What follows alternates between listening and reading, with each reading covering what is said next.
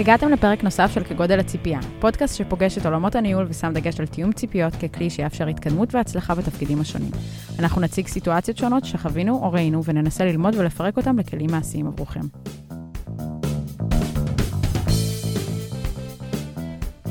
שלום, ברוכים הבאים ל... מה? שלום דוד.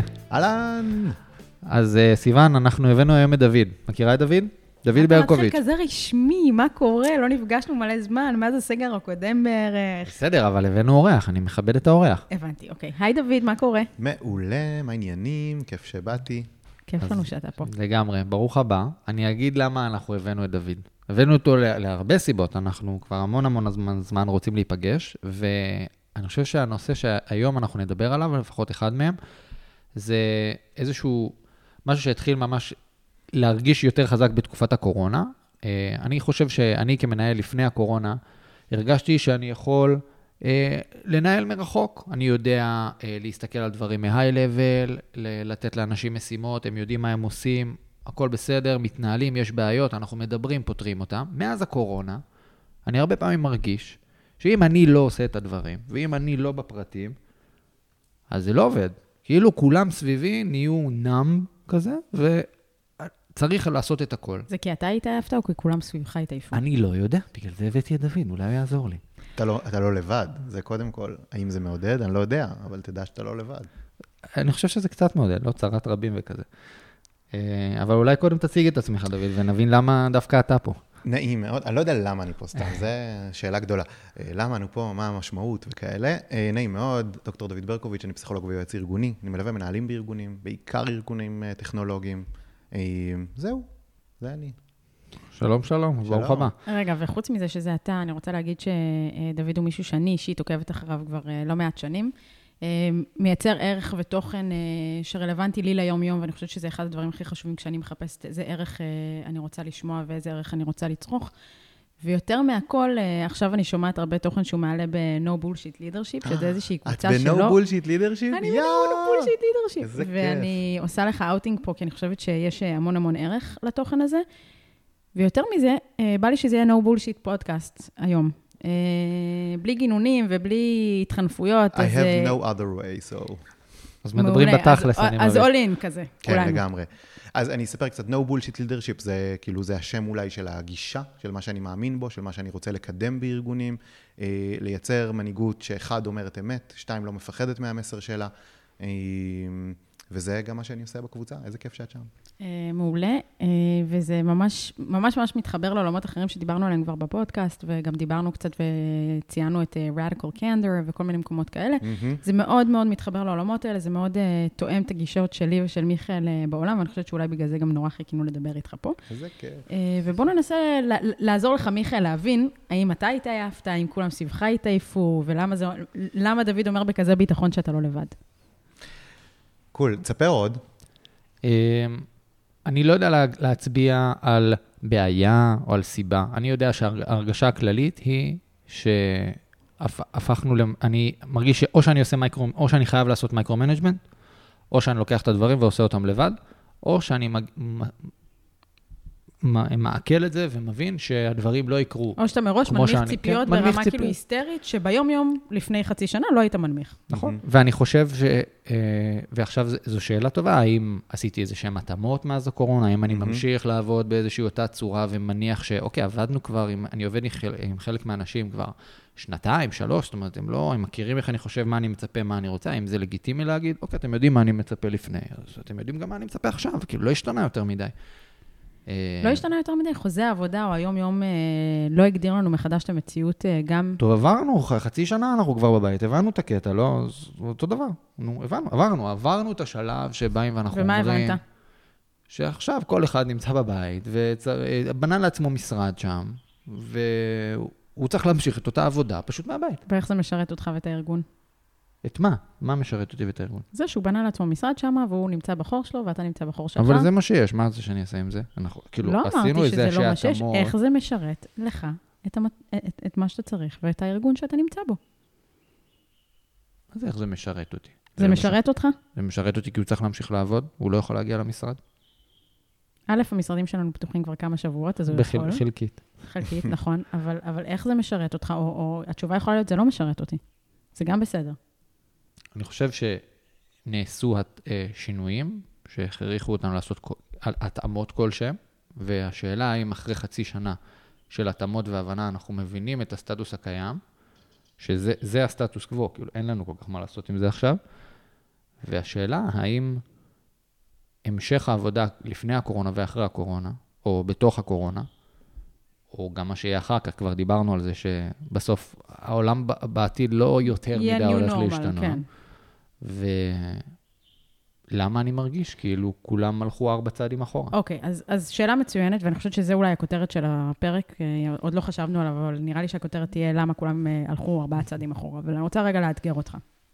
אתה מדבר על אנשים שעבדת איתם לפני הקורונה, אתה מכיר אותם שנתיים, שלוש, חמש, והם מכירים אותך, יודעים פחות או יותר מה אתה מצפה מהם, מכירים את הדרך חשיבה שלך. מה אתה עושה עם עובד חדש? יצא לך לגייס עובדים חדשים בתקופה הזאת? יצא לי, ואיך כמספר. זה מרגיש? זה מאוד מאתגר. אני חושב שמה שמאתגר שם בעיקר, לפחות אותי בחשיבה, זה ה... איך אני גורם לעובד להבין שהוא עבר עבודה והוא נמצא במקום חדש. מה... כי? תכלס כלום לא השתנה. למה כלום לא השתנה? הוא עושה את אותה עבודה. פלוס אתה אומר, מינוס. כאילו, מהתפקיד הקודם שלו עבר מפתח שם כן, ומפתח מפ- פה? כותב קוד פה, כותב קוד פה. אוקיי. הוא עושה אותו דבר, אוקיי? הוא הוא עובד מאותו מקום, הוא עובד באותה פוזיציה, הוא עובד עם אותן מערכות. אה, אתה אומר, כאילו, המשרד שלו אותו משרד, החדר כן. שלו אותו חדר, המחשב... הפייצ'ק אה, משתנה, יאללה, למי אכפת?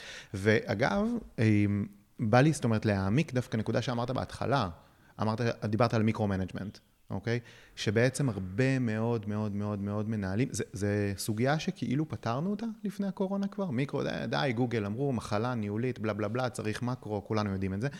ופתאום, הרבה מאוד מנהלים חזרו ל micro-management חזק, וגם, אגב, לעשות בעצמי במקומם, זה כאילו האקסטרים של המיקרו, נכון. בדיוק. נכון. זה האקסטרים של micro-management. עכשיו, וזה מעניין, כי אני חושב שאחד הדברים הגדולים שמנהלים ומנהיגות והנהלות של ארגונים איבדו בסיטואציה הזאת, זה את השליטה. עכשיו, שליטה זה לא מילה גסה. צריכים שליטה. הם צריכים לדעת מה קורה בגזרה, הם צריכים לדעת מה קורה בשטח וזה. ואני חושב שבעבר היה לנו את השליטה מעצם המיקום הפיזי, מעצם... מעצם ה... הלראות אחד את השני, מעצם בטח. לי- להסתובב במסדרון אחד ליד השני, מעצם זה שראית שמישהו עם ראש מורכן והוא קצת יותר מבואס, או מישהו בדיוק. מסו- שמח וזה. שזו תופעה שאני קורא לה... אבל זו השליטה, או שהשליטה היא דווקא המימד הזה של, כל, יש כל כך הרבה חוסר ודאות היום, ביום-יום שלנו. שזה גורם לחוסר שליטה. זאת אומרת, לפני זה ידעת להגיד בערך מה יהיה בחודש הקרוב, או בחודשיים הקרובים יהיה לי פרפורמנס ריוויו ויהיה לי זה ויהיה לי זה. אני לא יודעת אם, אם בחודש הקרוב הילדים שלי יהיו בבית ספר, יהיה להם מסגרות ולא יהיה סגר כולל, שאומר שרמת התפוקה שלי בעבודה תרד לחצי. אבל היה, אבל, אבל את מרגישה בסגר הראשון לעומת כמו שהיה בסגר השני? ברור שלא. ברור שלא. אז זאת אומרת שאנחנו הרבה יותר גרוע, אגב, בסגר השני היה. הרבה, הרבה יותר גרוע מבחינת רגשות, אבל מבחינת... אה, גם מבחינת ניהול הזמן והיכולות, כי בסגר הראשון הייתה איזושהי ערבות הדדית גלובלית. מהמם. כולנו נמצאים באותו שיט, כולנו מבינים שזה מורכב, וכולנו צריכים... אבל אלה רגשות. אני אומר, אוקיי. אני אומר, בואו נלך רגע לפרקטיקה. רגשות כן. זה חשוב, כן, אני פסיכולוג. לגמרי. אה, אני בעד רגשות. אבל שנייה בפרקטיקה, אוקיי? סגר ראשון, אני כיועץ, כל היומן שלי נמחק, היה צריך לבנות את העסק מחדש, נקודה. בסדר? זאת אומרת, זה, אין, אין דרך... זה הלכה אה, למעשה, זה מה שקרה. אין, אין, אין לי, אין, לא, לא אשקר לך, בסדר? ביום אחד, ש- 700 uh, טלפונים של ביטולים, והופ, אתה מתחיל מחדש. עכשיו, זה אחד, בסגר הראשון. סגר שני, אה, אין תזוזה, סיכה לא זזה. היומן המשיך בדיוק כמו שהוא היה אמור להיות. ואני חושב שזה משהו ששווה לשים אליו לב, כי אנחנו מתפתחים. זה לא אומר שזה הופך להיות יותר קל. אנחנו בתנועה. בדיוק. אני מסכימה איתך זה לא אומר שזה הופך לגמרי. להיות יותר קל, זה לא אומר שהרגשות סביב זה, בהחלט היה את תחושת הדחיפות הזאת שהייתה בסגר הראשון, ובסגר השני החליפה אותה עייפות קשה וכואבת. אבל, אה, אבל אני אומר, בואו בוא נסתכל על זה רגע. אנחנו מתפתחים, אנחנו נהיים יותר טובים בלנהל את האי-ודאות אז הזאת. בעצם אבל... אתה אומר, כאילו, החוסר שליטה היא כן בדמות כל הקומפוננטות האלה של החוסר ודאות, והחוסר ידע, והחוסר... אה, אה, סיוון מדברת במילים של גדולים, וואי וואי וואי. למה? אני פותח מילון, סתם. לא, אבל אני חושב שמה שאתם אומרים זה בדיוק מה שאני אומר. אני אומר, אוקיי, לא, לא עשינו את הפרק בסגר הראשון. אנחנו אחרי הסגר השני. אנחנו עובדים בבית חצי שנה. לא, אז אנשים התפתחו, הבינו את הסטטוס. למה אנחנו לא חוזרים כמו פעם? למה אני... כי אני חושב, כי כאן, נכנס, כי כאן נכנס שוב המתח של המיקרו והמקרו, אני חושב, אוקיי? כי מנהלים צריכים לחזור אחורה לפעולה מאוד מאוד מאוד מאוד בסיסית, שבעבר הם לא הקפידו עליה מספיק, אני אגיד את זה הכי כנה שאני יודע. בעבר הם לא הקפידו עליה מספיק, והם לא מבינים שהיום, בעולם הרימוט, בלה בלה בלה, זאת המיומנות הבסיסית ביותר אה, שצריך שהיא לחזור מה? אליה. מה המיומנות? והיא טרם, mission scoping, אוקיי? זאת אומרת, איך אני מבקש ממך לעשות משהו, אוקיי? יש לך משימה, אתה, אני המנהל, אתה עובד, יש לך משימה, איך, איזה מילים לא אני... משנה מה המשימה, איך אני רק... לא משנה מה איך אני רק מוציא אותה ל- לפו- ל- ל- לבקשה, לדרישה, למה? בדיוק, איך אני אורז משימה, אוקיי? מה ה scope שאני נותן למשימה, כדי להגביר שני דברים. תוצאות כמה שיותר טובות מהצד שלך, ושתיים, עצמאות. כי, כי, כי אנחנו, אני לא יכול בלי עצמאות עכשיו. כי אם, כי אם באמת אתה לא תוכל להיות עצמאי בביצוע, אז אתה צודק, עדיף לי לעשות במקומך. אז זהו. זה רלוונטי גם לעובד החדש, אבל אני עוד לא מכיר אותו. מה? מה זה משנה? אני לא. אני לא מכיר איך, אולי, איך הוא יעשה, אבל אני חושב. צריך להעביר לו מה לא, המשימה, חד או מה משמעית, חד משמעית, יש לי. בקשות ממנו, יש לי דרישות ממנו, יש לי ציפייה ממנו, חד משמעית כל הדברים האלה קיימים. השאלה היא, האם אני יודע לעטוף את זה בעטיפה הנכונה, או באריזה הנכונה, או להמתיק את זה בצורה שמדויקת לאותו עובד חדש. אני אומר לפני להמתיק את זה, בסדר? לפני להמתיק את זה, בואו נראה, קודם כל, שהמנהל יש לו עמוד שדרה למסר. הוא יודע מה הוא רוצה, הוא יודע אוקיי, אז מה בוא אמורה תסביר להיות לנו מה זה התוצאה. מישן סקופינג בהסתכלות שלך. mission scoping זה בעצם אה, כלי שעוד לפני, עוד, עוד לפני שנגיע לכלי עצמו, אפשר לדבר על, על מה הוא יושב. הוא יושב על המתח המתמיד בין מיקרו ל macro management, אוקיי? רוב המנהלים, ושוב פעם, אני אומר את זה בהרבה מאוד ארגונים, בהרבה מאוד סקטורים, רוב המנהלים לא מגדירים מספיק מדויק את המשימה. לא מגדירים מספיק מדויק מה הבן אדם צריך לעשות. ואז מה שקורה זה שהם אין להם ברירה, אלא להידרדר במרכאות לסיטואציה של micro management. רגע, אבל, אבל להגדיר מספיק במדויק את המשימה, זה לא ההגדרה. כאילו, אם אני עכשיו יורדת לרזולוציה שאני אומרת לך, דוד, בוא ניפגש ביום אה, אה, אה, רביעי, בשעה תשע, בבית אל 105. מהמם. זה משימה, זה, זה כאילו איפה שקבענו. אבל אוקיי. אם אני אומרת לך, שומע? לא מספיק שאנחנו נפגשים שם. אתה צריך להחנות בנקודה הזאת בזה. אתה צריך לבוא, אה, אה, כאילו, להיכנס לאוטו בשעה הזאת והזאת. יפה. זה לא ההגדרה של מיקרו? זה כן. למה? כי את מערבבת פה בין הלמה, למה, לבין האיך. האיך, מה זאת העצמאות. אומרת? בדיוק, אוקיי? אני אומר, אני אומר, ההבחנה בין מיקרו ל macro management, שהיא הבחנה, היא ההבחנה שצריך לאמץ אותה, זה להיות כמה שיותר מפורטים ומדויקים בלמה ובמה, בלי לפחד מ micro management, אוקיי? אבל אז יש לי את החופש לשחרר את האיך. מייקרו מנג'מנט זה לא מילה גסה. זה לא מילה גסה, אומר, מסכימה איתך מאוד. ומקרו management זו לא אידיאולוגיה או אג'נדה. מנהל שיגיע לצוות שלו ויגיד, אה, אני מנהל במקרו, אני עושה שגר ושכח. הוא ימצא את עצמו ב micro management חודש אחרי, ועושה במקומם, ועמוס ומתוסכל ומאוכזב. למה? כי צריך להבין ש macro management זו לא אג'נדה, זה זכות שאני מרוויח אותה, במידה ועשיתי את כל, את, כל הפעולות, את כל הפעולות הראשונות כמו שצריך בהתחלה. והפעולות הראשונות הן להגדיר למה ומה בצורה מספיק טובה. אני כל הזמן אומר למנהלים, אם אתם בלמה ובמה, אל תפחדו מלפרט, אל תפחדו מלהוסיף מספרים ותאריכים טה. חדרתם לאיך, אנחנו בבעיה. כל עוד, אם את אומרת לי איפה לחנות ואיך לחנות, ועכשיו ב reverse, ועדיף ככה, טה טה טה, micro management. אבל אם את אומרת לי שאנחנו קובעים פה, בשעה כזאת וכזאת, בכתובת כזאת וכזאת, את מעניקה לי את כל ה-psychological safety שאני צריך, כדי שאני אוכל להרגיש עצמאות לאורך חיי המשימה.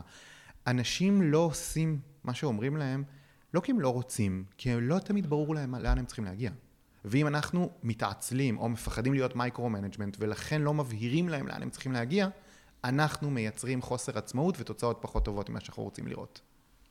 אני חושב שכבר דיברנו על זה גם בפרקים קודמים, על, על זה ש micro-management זה באמת לא, לא מילה גסה, שאי אפשר להגיע גם למקרו מלכתחילה בלי במקום מסוים להיות מיקרו. אז עכשיו אנחנו מדברים שאנחנו צריכים להיות מיקרו בלמה ובמה, אה, לא באיך. שאגב, גם זה אני חושב, הוא עם כוכבית, לא כל, לא כל העובדים כ, ככלל יודעים לעשות את האיך לבד. אנחנו מדברים על העובדים העצמאיים, שאנחנו, שכבר יודעים לעשות את האיך, אנחנו צריכים לתת להם את העצמאות הזאת יותר ויותר עכשיו, שאנחנו עובדים מהבית, לתת להם את המקום לעשות את האיך. אם אנחנו מדברים על עובד שהוא עוד לא מספיק עצמאי, הוא עוד לא יודע, אולי, אולי גם עובד חדש ועושה כאן onboarding, זה בסדר להיכנס קצת לאיך, אבל צריך לעשות את זה אבל השאלה אם אתה נכנס לאיך, או שאתה נותן לו את הכלים להחליט יפה. את האיך. האם אתה סעיפים? מלמד אותו ו... מהמם. ו- ו- נות- סליחה, דוד. לא, קל. סעיפים 4 ו-5, mission scoping, מודל של חמישה חלקים, אוקיי? זאת אומרת, סעיפים 4 ו-5 שלו מדברים על resources ו-risk, אוקיי? זה, זאת הרמה שבה אני רוצה להיכנס לאיך. עובד חדש, פחות יודע, אמר, דיברנו על onboarding. אז הסעיף של ה-resources יהיה סעיף מאוד מאוד מאוד מאוד כבד, כי אני ארצה להכיר לו, איך אנחנו עושים, מה ה template, איך ה product, טה-טה-טה-טה-טה-טה, אני ארצה להכיר לו את כל הדבר הזה. לחשוף אותו לזה. אני אשתמש בסעיף מספר 4, אוקיי? כחלק מה onboarding שלו, בסדר? שמה הוא סעיף מספר 4? ה-resources, Resources. אוקיי? איזה. משאבים הוא צריך כדי לגרום לו להצליח, להצליח במשימה, אוקיי? זה קצת, אני תמיד אוהב לדמיין את זה ולתאר את זה בסדנאות כמו, אה, אני ואתה עומדים ביציאה למסלול טיול מסוים, ואז המנהל אומר, אתה שומע, והנה תיק, אוקיי? בתיק יש מצפן ומפה ומים, אני עדיין לא נוגע לך באיך, אבל אני אומר לך, הנה כלי העבודה ש- שיצילו אותך, אוקיי? וסעיף 5, ריסק, שזה כאילו בדיוק ההפוך שלו, של זה. אוקיי? בואו לפני היציאה לדרך, רוב המנהלים פוגשים ריסק ברגע שהוא מתעורר, ואז אומרים, כשהדגל האדום עלה, בדיוק. וכבר מאוחר מדי, ואז אומרים, אוי, רגע, שיט, באים למה לא אמרת לי מזמן? למה לא נתת לי... איך לא הרמת לי דגל, שזה היה כאילו המשפט האהוב. אה, או, או, או למשל, אני כיועץ, הם אומרים, אנחנו, אנחנו יודעים לנהל את העובדים, אנחנו צריכים ל- ללמוד לנהל זמן, אוקיי? שזה בולשיט אחר שאפשר לדבר עליו עוד מעט. רמז, רמז, רמז, אי אפשר לנהל זמן, זה לא עובד, זה לא יעבוד, אין דבר כזה. אה, איבדתי את חוט המחשבה מהעצבים. תיק, מצפן, כן. ריסקים. אז, אז אנחנו, מה, מה זה resources? resources זה לבוא ולהגיד, הנה, הנה התיק, זה כל הדברים שיכולים לעזור לך להצליח. ריסק, תמונת המראה שלו. אתה שומע? בקילומטר השלישי של המסלול, it's a slippery slope, אוקיי? יש שם חלק שאפשר להחליק בו. בקילומטר החמישי, אוקיי? יש חיות מסוכנות, לך בשקט, אוקיי? ואם אני הולך לכיוון הזה, מה לא לעשות? בקילומטר הראשון יש שם אה, מקום להחליק, שמתי לך בתיק במיוחד בשביל זה את הכלי הזה, ואז בקילומטר השלישי אתה צריך זה להוציא. אותו ולהשתמש בו. את זה לא לעשות. אני סומך, על תנוע, אני תמיד אומר, אני סומך על תנועת הרגליים שלו במסלול. אני לא מתעסק בתנועת הרגליים שלו, אוקיי? אני לא אומר לו להחזיק בעץ הזה, אני לא אומר לו להחזיק בסולם הזה, אני אומר שהסולם קיים, בסדר? סולם קיים. השימוש של הבן אדם בכלים שאני כמנהל מעניק לו, זה שימוש שאני רוצה לשמור עליו באופן עצמאי.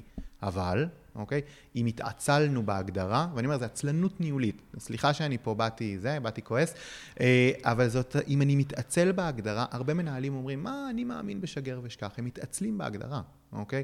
ואז הם בחיים לא יגיעו ל macro-management. כי הבן אדם אחד לא מבין מה רוצים ממנו, שתיים, לא מרגיש בטוח, כל הזמן הוא יבוא בשאלות, שלוש, אתה כמנהל, תהיה מאוד מאוד מאוד מאוכזב מהתוצאות. אני לא, לא מתעצל, אני רוצה לתת לו את המקום שלו, ללמוד, להבין לבד, לראות לבד שיש סולם, כי לא תמיד יהיה מישהו שישגר אותו למשימה. לפעמים הוא ילך, והוא יצטרך להתמודד עם מה שקורה בשטח. הוא יצטרך לראות שיש סולם, ולעשות אחד ועוד אחד, להגיד, אוקיי, יש פה סולם, זה מחליק, אני צריך להשתמש בסולם. יפה, אבל הוא, בשביל, בשביל לדעת עכשיו שכדאי לו להשתמש בסולם, הוא צריך להבין מה היעד, נכון? הוא צריך להבין לאן הוא צריך להגיע בסוף. אם אף אחד לא אמר לו את זה, הוא לא ידע, אוקיי? בואו, ה- ב- גם בארגונים השטוחים ביותר שאני עובד איתם, בסדר, כולנו היום יודעים שזה משתנה וזה וזה וזה. גם בארגונים השטוחים ביותר שאני עובד איתם, יש היררכיה, נכון? כאילו, התפקיד של מנהיג עדיין קיים. למרות ארגונים שהם מתגאים בזה שיש אצלם מעט מאוד היררכיה וכך הלאה. זאת אומרת שאנשים זקוקים לרב חובל שיגיד לאן הספינה שטה.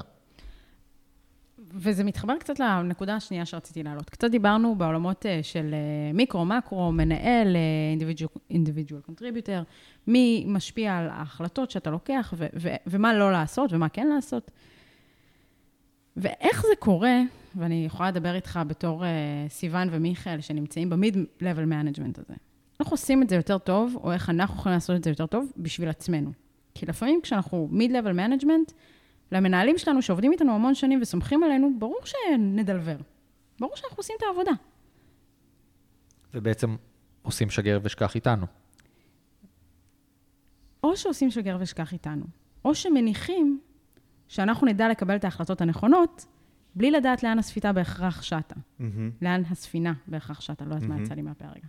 אמ, ואז אני בעצם, כשאני שומעת את כל מה שאתה אומר, ואני מאוד מאוד מאוד מסכימה עם זה, וזה מתחבר להמון דברים אחרים שאני חושבת, אני אומרת, רגע, מה אני כמנהלת צריכה לעשות אחרת? איזה שאלות אני צריכה לשאול, או בוא, בוא נקרא לזה בדגל האדום, במקום להגיע לדגל האדום, איפה אני מרימה דגל, לא יודעת מה, לבן לפני זה, ואומרת, שומעים חברים, לא ברור לי מה קורה, או האם זה בכלל האחריות שלי אל מול הארגון. אמ, אני, אני, אני אישית מאמינה שכן, אני מאמינה שמנהלים, החל מ-level מסוים, חד משמעית, גם תורמים להצלחה של הארגון וגם מובילים את הארגון קדימה. ברור. אני רוצה להבין שנייה, רק שאני מבין את השאלה. את אומרת, האם אנחנו מ-level מסוים אחראים להגיד ולהעלות דגל, לא, לא שקורה משהו, אלא רגע, לא הסברת לי מספיק טוב את המה. לא הסברת לי מספיק טוב את הלמה. עם השאר אני אסתדר, אבל אני מרגיש שלא נתת לי עד הסוף את המשימה. זה מה שאת מתכוונת? אני שואלת את זה, ואני אומרת, לא רק האם, אני, אני בטוחה שכן, אני בטוחה שזו האחריות שלנו. איך אני עושה את זה? איך אני עושה את ה-manage up Mm-hmm. כלפי מעלה, בדיוק על הנקודה הזאת של המיקרו-מקרו, של אחי, כן. אתה שם אותי יותר מדי במקרו, בלי לראות כאילו אני לא יודעת את התפקיד שלי, או בלי לראות כאילו אני זורקת אחריות אליך. כן. כאילו, אתם... אני, אני אגיד על זה כמה דברים. אחד, mission scoping זה כלי שאני יכול להשתמש בו כלפי מעלה, אבל גם כלפי, כאילו כלפי מטה, זה הסטנדרט שלו, על זה הוא נבנה, אבל בינינו הוא יכול לשרת אותי גם כלפי מעלה. זאת אומרת, אני יכול להסתכל על עצמי, על המשימה שאני צריך לעשות, בתור בן אדם שהוא, שהוא senior, שהוא עצמאי, שהוא בכיר כבר, שהוא אמור לדעת מה הוא עושה באופן מאוד מאוד חזק, ו, ולשאול את עצמי, אם אין לי תשובות, אם, אם אין לי וי על חמשת הסעיפים של mission scoping, יהיה לי מאוד מאוד קשה לצאת לדרך. גם אני, גם המנכ"ל, אוקיי? ו, ואז זה אומר שאני יודע איזה שאלות אני צריך לשאול ואת מי, אוקיי? כי יש לי איזשהו framework שמסדר את זה. אני יכול לספר, סתם אנקדוטה נחמדה, לפני כמה שבועות העברתי בדיוק את הסדנה הזאת באיזשהו ארגון, ואתם יודעים, כחלק מיתרונות הסיטואציה, זה, זה סדנאות בזום, כולם נכנסים. זאת אומרת, אין פה, פעם היינו עושים בניית קבוצה, עניינים, זה, שום דבר, כולם נכנסים. מי שבא ברוך הבא. המנכ"ל והסמנכ"ל והראש צוות והזה והפה והשם, וכולם באותו חדר וכולם דנים באותה סוגיה. ו- ו- ועוד קטע נחמד זה שאני, בתור כאילו המנחה או היועץ החיצוני שמגיע לדבר הזה, בכלל אין לי מושג מי בחדר, וזה... מי זה מי? סבבי היכרות, כל, כל הדבר הזה עף מהחלון, ואני חייב להגיד, לשמחתי הרבה, אה, לא, סבבי היכרות זה אסון. ו- שם וחיה שמתחיל הבאות, אה, לא? ואיזה תבלין אתה. אסון, אסון טבע, באמת, כאילו, בושה למקצוע. אני מתה לדעת איזה תבלין אתה, דוד. ו- אני כוסברה. אה, love me or hate me bitches. עכשיו, אה, ו- ו- ו- ומה שקרה זה שאני לא ידעתי שהמנכ"ל היה בסשן של ה mission scoping. ואז ב- ב- במצגת, השקף האחרון הוא כאילו, הוא, הוא בעצם כל המודל. אנחנו ממלאים את ה... או אנחנו ממלאים... תוכל לשתף איתנו את השקף כן, הזה? כן, בטח, בטח, מעולה. וגם דף עבודה כזה שמסכם את כל העסק. אה, זה בעצם חמישה חלקים שזה מתמלא תוך כדי, ואז השקף האחרון זה כאילו, זה, זה החמישה חלקים כאילו. המלאים. אז המנכ"ל כזה עולה, כזה איש כזה צנוע, מנומס ושקט, הוא אומר, אני רק רוצה לבקש מכולם לעשות print, print screen על ה... print screen על המסך, ושמעתה והלאה זה הופך להיות הרקע הווירטואלי של כולם בזום. וזה גאוני, אוקיי? ואני אומר שהוא גאון, לא אני. למה? כי... כי, כי מה שהוא בעצם עשה, הוא לקח את הכלי הזה, שהוא בעצם כלי תקשורתי, פרסונלי, והפך אותו ל process ארגוני, אבל בלי המילה process, כי זו מילה כבדה וקשה, אוקיי? במילה של... אה, אה, corporate. של corporate, בדיוק, כן. process, לא process, חס ושלום. אבל הוא אומר, ואז שאלתי אותו, למה אתה אומר את זה? למה אתה ממליץ את זה? והוא אומר, תראה, אנחנו כל היום עולים אחד מול השני בזום. מה אנחנו עושים? אנחנו מדברים על performance, אנחנו מדברים על המשימות שלנו ועל איפה הן עומדות, זה מה שאנחנו מדברים כל היום. ואני מרגיש שהדבר הזה, החמישה חלקים האלה, זה דבר שכולנו יכולים ליישר קו עכשיו. ואז אם במקרה אני מדבר עם אחד ה-VPs שלי ודילגתי, אז זה נמצא מאחוריי. והוא רואה את זה. בדיוק. לא אני רואה את זה. בדיוק. הוא רואה, גם אני רואה את זה כי זה גם הרקע שלו, אבל גם הוא רואה את זה עליי, והוא יכול להגיד, רגע, אחי, כאילו, את, סעיף 2, מה לא- התוצאה לא הרצויה? הבנתי, לא כאילו. היה ברור מספיק. כן, לא הבנתי. אוקיי? סעיף 2, דילגת, אחי, בסדר? ופתאום אנחנו מיישרים קו לגבי השפה שלנו, ואני חושב שזה גם קצת מוציא את העוקץ אה, מהקצת בולשיט הזה, של אתה בכיר אז אתה אמור לדעת. מה, מה שקצת אמרת קודם, כאילו, איך אני שואל בלי לצאת אידיוט? חבר'ה, לצאת אידיוטים זה דבר מאוד מאוד מבורך. באמת מבורך. אני לא חושבת שזה איך אתה שואל בלי לצאת אידיוט, כמו שאיך אתה שואל בלי לפגוע בטראסט הבסיסי שהיה בינינו, מעצם זה שעשיתי, כאילו, שאני עושה את העבודה שלי טוב, היא XY זמן. אבל? אבל- ועדיין אני נמצא בתפקיד שלי ואת נמצאת בתפקיד שלך for a reason, אוקיי? זאת אומרת, יש סיבה למה אנחנו נמצאים בתפקידים שונים. יש לי איזשהו, אני אמור להוביל אותך באיזשהו אופן. זה לא אומר, אוקיי? זה לא אומר שאת אשת מקצוע פחות טובה. השבוע, ממש השבוע, היה לי אה, סיטואציה עם עובד שבאמת אה, הגיע לאיזשהו, כאילו, לאיזשהו נקודת אה, אל-חזור מבחינתו. עם הצוות, עם, ה, עם העבודה, משהו מאוד אה, נקודתי כאילו וקטן, אבל, אבל גרם לפיצוץ רגשי אצלו. וכשדיברנו, אז uh, הוא אמר לי, שומעת, כאילו, בתכלס הבעיה שלי זה שאני לא, לא רוצה לשאול מלא שאלות. כי מהמם. זה לא נראה טוב, כי זה, זה, על זה התבססתי. מהמם. ואז אמרתי לו, תסביר, כאילו, למה אתה מתכוון? אז הוא אמר לי, אני מפחד. כאילו, אני רואה שהמנהל שלי ממש עמוס. הוא בלחץ פסיכי, הוא גם כל הזמן אומר, אנחנו עמוסים, אנחנו עמוסים, אנחנו לא עומדים בדדליינים, אנחנו פה, אנחנו שם. ואני פשוט לא רוצה לשאול אותו שאלות שיקחו לו זמן. אז אמרתי לו, רגע, רגע, רגע, של מי הזמן? של מי הזמן, שלך או שלו? אז הוא אומר לי, לא, אבל זה, השאלה היא שלי. היא, השאלה שלי תיקח לו זמן, אני לא רוצה לקחת לו זמן. אז אני לא עושה את העבודה שלי כמו שצריך. כן. אז אמרתי לו, לא, אבל תן לו להחליט האם על זה הוא רוצה להקדיש את הזמן. אגב, זמן מאוד קטן שלך עכשיו יכול לחסוך זמן מאוד מאוד גדול שלו אחר כך. כאילו, זה לא שלך להחליט, ואל תעשה לי או לא, או לאותה מנהל את העבודה אבל הזאת. באותו הקשר, אנשים חושבים שכל שאלה כמעט שהם שואלים, ברגע שהם צריכים לשאול שאלה והבהרה, זה כאילו סימן ל... זה חוסר אני לא הבנתי, כן, זה בעיה אצלי, אני, אצלי חסר. ואני ו- חושבת שאולי זו השאלה שניסיתי כאילו להגיע, ועכשיו ממש יורד לי האסימון, התיאום ציפיות שאנחנו צריכים לעשות עם העובדים שלנו, או, או, או, או עם הצוות שלנו, או עם הפירס שלנו, או עם המנהלים שלנו, לא משנה כאילו רגע לאן ניקח את זה, זה שכל שאלה היא לגיטימית. אני אבחר מתי ואיך ומה לענות עליה. זה בסדר. גם, גם כאילו פירס, יש, יש אה, כאלה, אתה מכיר את זה שיש לך אחד שתמיד נוח לך לשאול אותו משהו. כן. כאילו, תמיד אני אפול עליו. ואז הוא לא נמצא, הוא בחופש, הוא חולה, הוא לא משנה מה, ואתה לא יודע את מי לשאול את השאלה. כי, כי פתאום כולם ידעו שאני שואל שאלות כאלה. וואלה, לא, בדיוק הפוך. לא, אבל אני, אני, אני כן חושב שיש פה מקום, אתה אמרת, תן לי את החופש להחליט מתי ואיפה לענות את השאלה. הנקודה היא שהרבה אנשים מפחדים, ש... מה זה תן לי? אם אני אשאל שאלה, במרכאות, לא נכונה, או נגיד אני אשאל שאלה על האיך, שאני לא הבנתי שזו שאלה על האיך, אבל אני אשאל, אולי זו שאלה שאני לא אמור אבל לשאול, אולי כי אז אני מצפים אבין, ממני... אני כמנהל, רגע, אם נדבר על האיך, אני, אני כמנהל יבין שה, שה...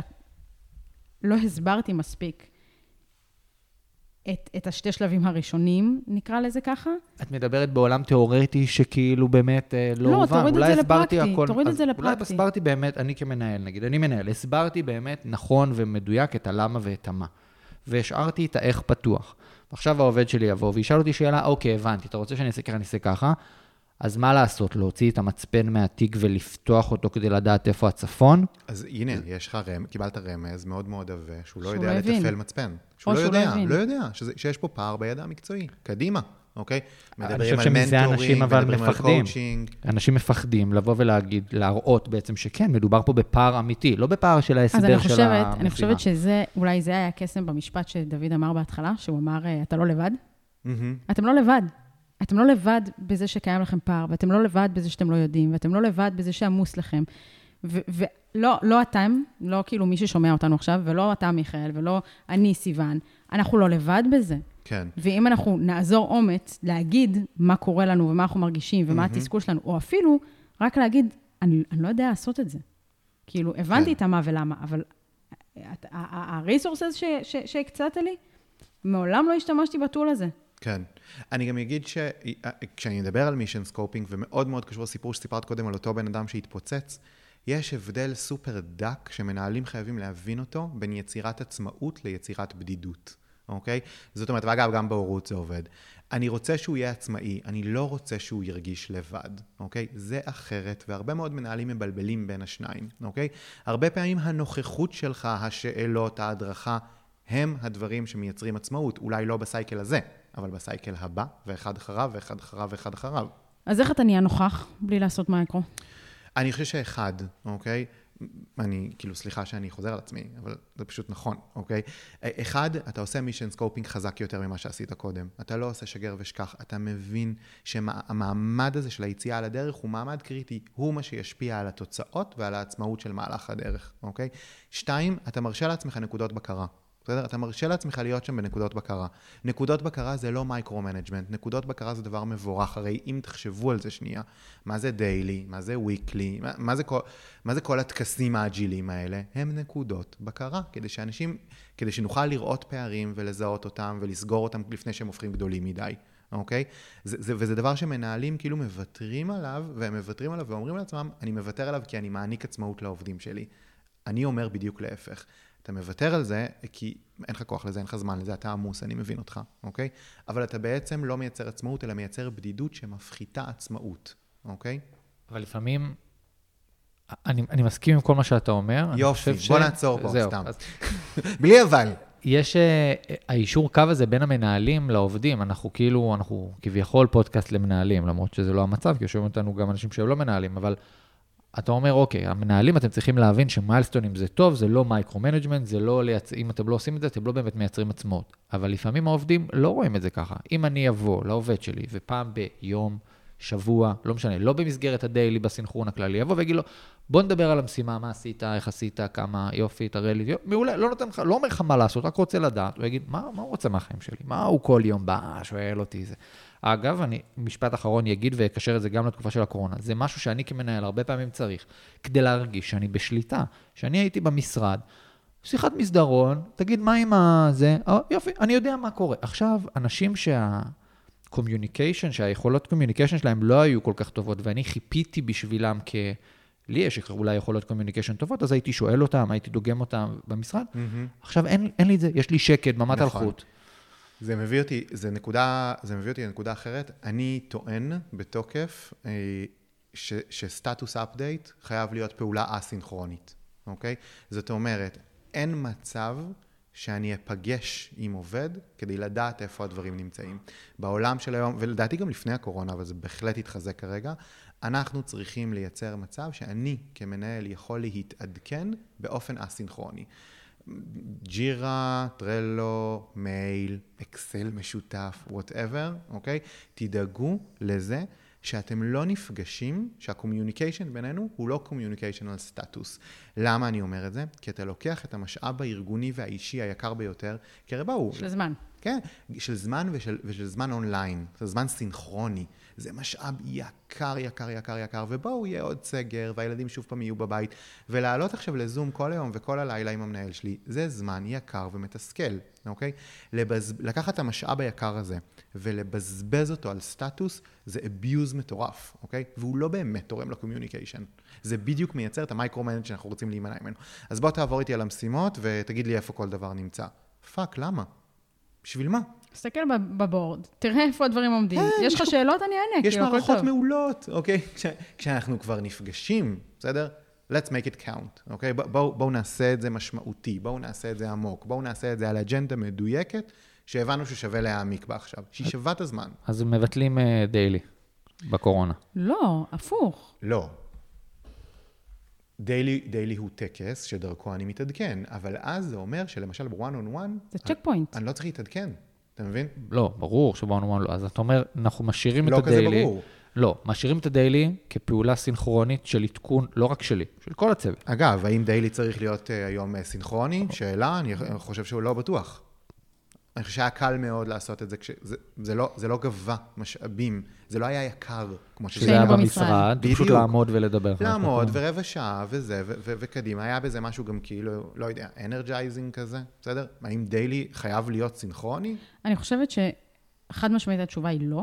אני חושבת אבל שדיילי סינכרוני נותן מענה על דברים, על, על בעי- בעיות אחרות, כמו בדידות קצת, כמו לא לראות פנים של אנשים, כמו לעבוד כל היום מול המחשב. אני מדברת כרגע על את סביבות באמת פיתוח. חושבת שזה מפיג בדידות? לא, אני חושבת, אבל, שלפעמים בסמולטוק, כשאתה מחכה לעוד מישהו לעלות ולעוד מישהו לעלות, פתאום יש לך הזדמנות שלא הייתה נקראת בדרכך. אני לא עושה דיילים, אני HR, אין לי. מה, כאילו, יכולה באופן... להצטרף שלנו. אתה אומר, יש לך מספיק, אה, אה, מספיק לתרום לי. כמה שאת רוצה. אבל אני לא עושה.